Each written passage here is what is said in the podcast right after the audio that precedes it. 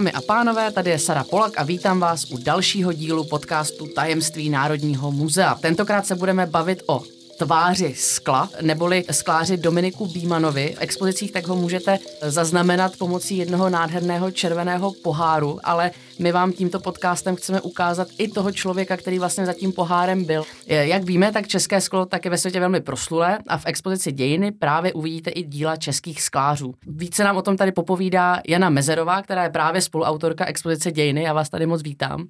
Den. O jaký objekt se jedná, jak vypadá a na co se vlastně můžou návštěvníci v rámci toho objektu těšit? Tak eh, je to pohárek zhruba 13 cm vysoký, červené barvy, protože je dekorován červenou lazurou, což je povrchová vrstva úprava skla. Je přezávaný, probrušovaný, má takové optické krásné zpracování a v jeho centru, v jednom těch středů prořezávaných je portrét neznámého muže, o němž se domníváme, že jeho autorem je fenomenální rytec Biedermajeru Dominik Biman, ale nemůžeme to tak zcela úplně potvrdit, protože Biman ne všechna díla signoval. To, že to byl fenomenální sklář a vůbec jako velmi zajímavá postava, k tomu se ještě v průběhu podcastu propracujeme, ale takhle vlastně okrajově, tak kdo to vůbec byl? Dominik Biman byl rytec skla, který byl velice nadaný. Narodil se poblíž eh, Harachovské sklárny v Novém světě na začátku 19. století, přesně v roce 1800. A protože se narodil v chudé rodině, tak si přál být bohatým a protože mu Bůh dal talent, tak eh, se domníval, že toho talentu může využít a že tedy může zbohatnout tímto prostřednictvím. Jeho školení bylo jednak v té Hrachovské rafinérii, což je tedy nějaká dílna, kde se zušlechťuje sklo a pak se zapsal na Pražskou akademii, kde zdokonalil svoje eh, kreslířské dovednosti, které potom uplatňoval v tom rytí skla. A kde on potom působil kariérně? On, eh, protože tu svoji příležitost k tomu výdělku viděl v lázeňských městech, tak si pořídil tyk ve Františkových lázních a tam působil, tam prostě bylo spousta movitých lázeňských hostů, kteří kupovali ty jeho práce. My jsme se i v té přípravě trošku bavili o tom lázeňském prostředí, které vlastně v Čechách je jako velmi zajímavé. On tam měl tu svou bohatou klientelu, ale asi pouze sezóně. Ano, přesně tak to je. On v létě byl v těch františkových lázních. Ještě abych jako předeslal, než, než byl schopen si pořídit ten butik, tak vlastně pracoval pro různé obchodníky se sklem. Ale jeho snem bylo skutečně pracovat jen na sebe, nebýt na nikom závislý, protože to podnikání fungovalo tak, že on musel od toho od obchodníka odebrat sklo, potom ho rýtím nějakým způsobem zpracovat, zušlechtit a pak ho vlastně od něj znovu ten obchodník odkoupil. Čili, že tam on v tom měl nějaké svoje peníze. A tady prostě on chtěl pracovat eh, na sebe, chtěl tady odebírat sklo přímo od sklárny a prodávat ty svoje práce sám. To se mu vlastně podařilo až v tom tyku, který si tady, který si tady zařídil. A původně butik, který provozoval v těch lázních, tak lázeňská sezóna skutečně byla tady jenom v létě. A aby on vlastně nestratil toho půl roku výdělku, tak potom objížděl různé šlechtické dvory a města, pracoval v Gotě, pracoval v Berlíně, pracoval ve Vídni u dvora, skutečně portrétoval nejvyšší korunované hlavy, zejména v tom německojazyčném prostoru zavání takovým moderním sklářským startupistou, že vlastně je zajímavé, jak ty pohnutky lidí se i přes ta staletí nemění, že on opravdu chtěl mít tu nezávislost, tu neskorumpovatelnost, dělat sám na sebe, ale samozřejmě s tím se pojelo extrémně složité živobytí a i spoustu určitě pro něj složitých situací.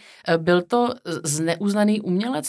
ta jeho sláva začala s zvláštní, on modní vlastně s modním zbožím, suvenýrem z lázní byly obvykle buď veduty nebo lovecké motivy, které se ryly do skla. On poměrně zvláštním řízením osudu, které popsal ve, ve svých zápiscích, se dostal k portrétování. A to byla taková jako historka, že nudící se hosté v lázních si tak jako tropili šprýmy si jednoho hraběte, hosta, který tam byl také v lázních, protože jim připadal velice komický. A protože věděli, že Biman je skvělý rytec, tak ho požádali, zda by tajně neportrétoval tohoto hraběte. A Biman to tedy udělal, skutečně ten portrét jako uh, zhotovil, bylo to tedy, jako byla to taková jako trošku směšná karikatura.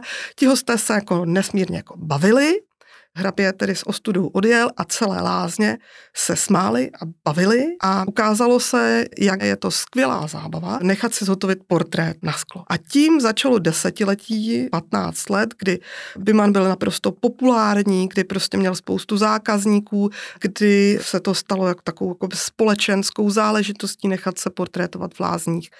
A jemu se tedy v těchto letech jako nesmírně dobře jako dařilo. Ale On bych řekla, že neměl hlavu na podnikání. On byl skutečně portrétista, rytec, skvělý, ale aby dokázal zúročit tohle tu svoji schopnost a ten svůj talent, to vlastně se mu úplně jako by v životě nepodařilo. A to je vlastně vel, velmi zajímavé, ten um a potom ta, ta praktičnost, ale můžeme tedy říct, že vlastně se proslavil jako portrétista? Proslavil se rozhodně jako portrétista. On byl eh, samozřejmě v těch portrétech velmi nadaný a talentovaný, měl nějakou inspiraci, ze které třeba čerpal? On byl skvělý pozorovatel, měl eh, výbornou paměť, dokázal tedy si skvěle zachytit. Dneska by se třeba určitě dokázal jako živit jako skvělý karikaturista, vlastně viděl do těch povah. Při jedné z těch cest do Berlína se setkal s dílem Johana Kaspara Lafátra, který ho inspiroval a i jako eh, s ním trošku by man polemizoval. Lafáter totiž napsal pis o, to, o fyziognomii, o tom, jak se vlastně odráží povaha člověka, jeho eh, duševno, jeho povahové rysy v behmotě, v tváři, jak to tedy, jaký odraz eh, se tam jako nachází. A Byman sám tohle, tohle pozorování těch povahových rysů provozoval a nesmírně ho to jako zajímalo.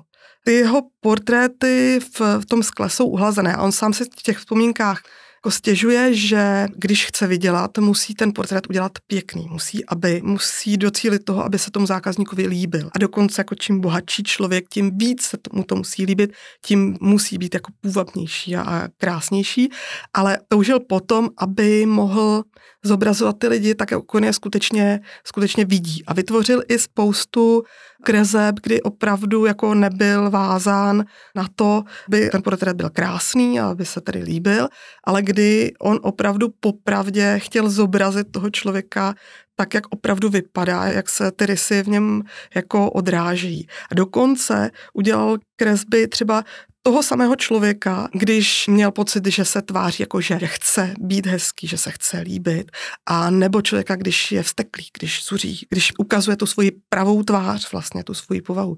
Takže je to jako nesmírně zajímavé, ta jeho pozůstalost těch zápisků, on to i jako popsal prostě, co si o těch lidech myslí, jakou mají povahu, jak on je poznal. Tvrdí se, že málo kdy portrétoval tady někoho, aniž by si s ním nepromluvil, aniž by nepoznal tu jeho povahu. Opravdu to jako do jisté míry studoval, tu tvářnost těch lidí co posluchači nevidí, tak my tu máme na stole právě knihu jeho zápisků, do které jsem měla tu šanci nahlédnout a opravdu jsou to velmi zajímavé, až také obsedantní popisky jako jednotlivých lidí a jejich charakteristik. Můžete nám o těch poznámkách něco říct? Třeba jak se vyjadřoval vůči ženám a jak vlastně popisoval ty své subjekty? Ty jeho poznámky byly objeveny ve 30. letech 20. století, kdy jeden z bymanovských badatelů, který se o něm snažil napsat práci, si je vyžádal od jeho dědiců a zjistil, že už v té době nebyly úplné, že ty dědici spoustu věcí zlikvidovali, protože to byly zápisky velice osobní, soukromé. Za sebe můžu říct, že mám pocit, že mají takový charakter jako něco mezi deníčkem a spovědí, protože Biman byl velice, velice zbožný, a kdy on má potřebu jako se i vyspovídat z některých věcí, které neudělal úplně dobře a i jako občas tak jak popisuje ty lidi, tak jsou to jako, až je to na úrovni trošku jako klevet, nebo prostě takových jako poměrně jakoby drsných popisů, ale na druhou stranu zase třeba napíše a musím o něm taky napsat něco dobrého. A teď o něm napíše zase něco dobrého, ale ty zápisky jsou soukromé právě v oblasti vztahů a kontaktů s druhým pohlavím, protože Biman přál si zbohatnout, čili že řešil, jestli by nebylo jako dobré vzít si nějakou bohatou nevěstu.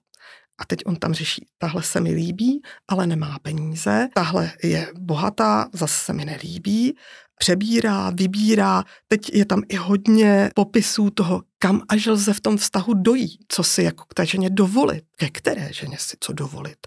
Teď jak byl takový jako zaujatý pozorovatel, tak eh, pozoroval ty ženy skutečně jako a teď se vyjadřoval o tom, jaký, jaké mají ladné křivky, že se mu například líbí jejich poprsí. Takže zase to nebylo skutečně určeno pro, jako, pro čtení nějakého širšího publika. To skutečně bylo jako hodně, hodně soukromé věci, velmi niterné myšlenky.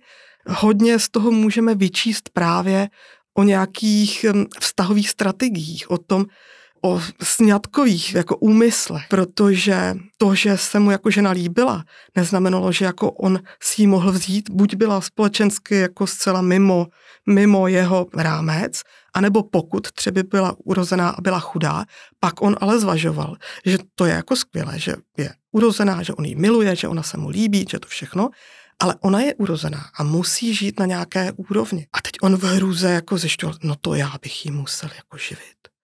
A to já si nemůžu dovolit. A tak eh, jako tu svoji lásku zase zanechá za sebou a je takhle jako celý život je řeší, ano, ne, ne, nemůžu si ji vzít tak dál.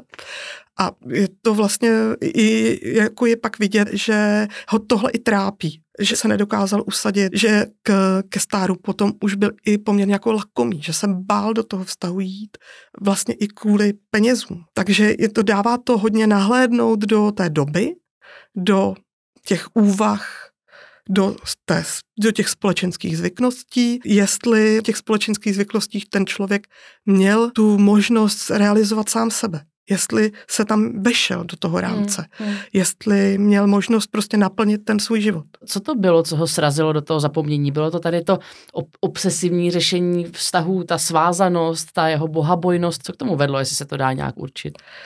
Uh, více faktorů. Tohle určitě, určitě také, ale to, že on vlastně se profiloval jako portrétista, v tom měl největší úspěch a pravděpodobně ho to i těšilo a chtěl v tom pokračovat, vlastně zhruba, zhruba po těch 10-15 letech ta móda toho lázeňského suveníru, toho portrétu, obliby toho teoritého portrétu vlastně skončila. A nastoupily další módní vlny. Na jedné straně portréty v porcelánu, porcelánové hlavy, figury, ale potom už i dagerotypie, která byla vlastně velice rychlá, která byla pravdivá, naprosto technické řešení, konec jako nějakého velkého umění a dostupné zase pro všechny, protože od dagerotypy je potom k fotografii krátká cesta. A ty Bimanové portréty byly najednou nákladné a muselo se dlouho sedět. On tedy si načrtnul portrét a pak ho vyril, ale tohle bylo oproti třeba té dagerotypy zdlouhavé a najednou těch hostů, těch zájemců, kteří se chtěli nechat zhotovit takovýhle suvenýr, bylo málo. Ubývalo jich on potom nechal se zlákat do jiného angažmá, že se stal ředitelem nějaké skládny výrobny zrcadel na Šumavě. Tam se poměrně zničil zdraví, protože při té výrobě zrcadel se používala rtuť. Nakonec se tam s celým tím eh, osazenstvem té sklárny, se správcem i se svým zaměstnavatelem rozhádal, takže se vrátil vlastně do těch františkových lázní rozlobený, rozčilený, unavený, neusazený a vlastně do prostředí, kde sice byl zvyklý žít, ale kde už nebyla obživa, kde nebyli zákazníci a přestal na sebe dbát, přestal eh, řešit své zdraví, schytil se trošku hazardu a skončil tak jakoby, trošku se tam projevoval i nějaké psychické problémy, stihomám, tě, i ty. I to fyzické zdraví už mu nesloužilo, skončil v chudobinci, jo, protože on prostě pořád eh, osciloval mezi tou spořivostí, mezi až jako, jako um, lakomostí a že, jako, že by mohl žít, viděl ten nákladný život v těch lázních a že si taky tak žil a jestli by se k tomu mohl vrátit, a tak skončil to jako v zapomnění, jako nakonec zemřel na nějaký infarkt zástavu srdce, ale skutečně jako takový jako podivín a znovu v té chudobě. Máme v poznámkách, že on zemřel v roce 1857, takže se vlastně ani nedožil 60 let, takže relativně i mladý relativně i mladý, i když to zase jako hmm. ne, ne, ne, bylo jako vysokého věku se dožít v, to, v téhle době zase hmm. jako nestávalo se to úplně často, ale on samozřejmě k tomu jakoby přispěl. Jednak ta práce v té zrcadlárně toho pravděpodobně hodně jako poškodilo a tak říkám, jo, občas řešil, co si může dovolit i třeba k jídlu, k pití. Jo. Hmm. Ten jeho jídelníček, který on tam popisuje, nebyl vlastně nic, co bychom dneska nazvali jako zdravým. Jo. Hmm. Na jedné straně si chtěl občas dopřát a na druhé straně zase ho to vyděsilo, že si dopřává příliš a že ty peníze potom mu budou chybět, tak zase e, úplně extrémně jako začal spořit i na tom bydlení a na, na té stravě a ty poznámky odhalují i hodně z té praktické stránky hmm, vlastně. Kolik co stálo, co si ten člověk mohl dovolit, co bylo obvyklé, co bylo neobvyklé, co prostě bylo takové jako nad rámec. Když se vlastně vrátíme k té číšce jako takové, tak jaký byl její osud? O tom osudu té číše my mnoho nevíme. O, totiž ta eh, Bimanova díla už z principu, eh, protože to byly suvenýry, tak eh, samozřejmě byly v soukromých rukách. Čili roztoulaly se po celé Evropě, protože Bimanovými zákazníky byli hosté z lázní, často zahraniční hosté z německojazyčných zemí, ale také z Ruska a samozřejmě ty suvenýry si vzali s sebou. To Bimanovské dílo bylo na spoustu let i po jeho smrti zapomenuto. Skutečně ho objevil až kunsthistorik Pacaurek, který ve 20. letech 20. století začal o Bimanovi psát a od té doby začal vlastně takový Bimanovský boom, protože se ukázalo, že on skutečně jako je jedním z nejkvalitnějších rytců vůbec, ne, té Biedermeierské doby, ale dodnes vlastně to jeho umění je oceňováno. Čili byl ten Biman znovu znovu objeven. Ale protože ty své práce nesignoval, nebo někdy ano, ale málo kdy, tak vlastně je dnes obtížné říci, jestli skutečně to Biman je nebo není. A vedou se o tom tedy jako historické spory, jestli ano nebo ne. Tahle stačíška konkrétně přišla do Národního muzea jako konfiskát z pozůstalosti jedné majitelky starožitnictví a rovněž sběratelky, která si tedy ty nejlepší kusy nechávala pro sebe a po její smrti konfiskovaný její majetek přišel vlastně do muzea. Té číše si nikdo nevšímal, až kolegyně porovnáváním s ostatními bimenovskými pracemi vyjádřila tedy to přesvědčení, že skutečně se domnívá, že je to Bimanova práce. Na druhou stranu oproti tomu tedy stojí ty názory, že Biman skutečně používal výhradně čiré sklo, žádné barevné další jeho práce nejsou známy, ale na druhé straně tady stojí ta kvalita toho, toho díla, toho rytí. Takže my skutečně o původu té číše ani, ani nevíme, kdo je tím zobrazeným Zřejmě to těžko zjistíme, protože ta číšeptě prošla, proš, prošla, prošla tou sbírkou starožitnickou, ke které my nemáme žádné další archivní prameny, žádné podklady, takže to nikdy zřejmě nezjistíme a pravděpodobně ani nikdo nedokáže potvrdit, jestli je nebo není tahle konkrétní číše jeho dílem. Když se dostaneme k tomu konceptu českého sklářství jako takového, je to něco, na co můžeme být patrioticky velmi hrdí. Představujeme skrz tady tu číšku návštěvníkům ten celkový fenomén českého skla? Výrobky ze skla, ty sklářské nějaké předměty, jsou vlastně součástí celé té expozice. My máme jak v těch starších dějinách, tam jsou představeny malby na sklo, vitráže, další skvělé kunsthistorické ukázky vlastně českého sklářství. Ale tady v té části, o které se bavíme, 19. století, tady my jsme vlastně vytvořili takovou trošku jako technologickou ukázku, kde jsme chtěli ukázat, že to sklářství, že to nejenom umělecký obor, ale je to obor, který souvisí s technologií, které, která musí nějakým způsobem reagovat na to, jak se mění vkus, jak se mění móda ale i jak se mění vlastně možnosti technologické. Takže ta, ta řada těch vystavených kusů ukazuje například technologické inovace, které, s kterými přišel Mimanův starší současník Friedrich Egermann, který se snažil sklem napodobit polodrahokamy, které byly tehdy módní a potom ty skleněné nádobí skutečně vypadají jako vyřezané z těch polodrahokamů s Bimanem ho třeba spojuje to, že oba vystavovali vlastně své výrobky na prvních průmyslových výstavách v roce 1829 a v roce 1831, kde byli oba oceněni. Pak třeba dalším takovým skvělou věcí, která byla vynalezená ve sklárnách na území Čech, je černý hyalit, což je unikátní receptura na výrobu naprosto opakního skla, které má připomínat černé lakované dózy.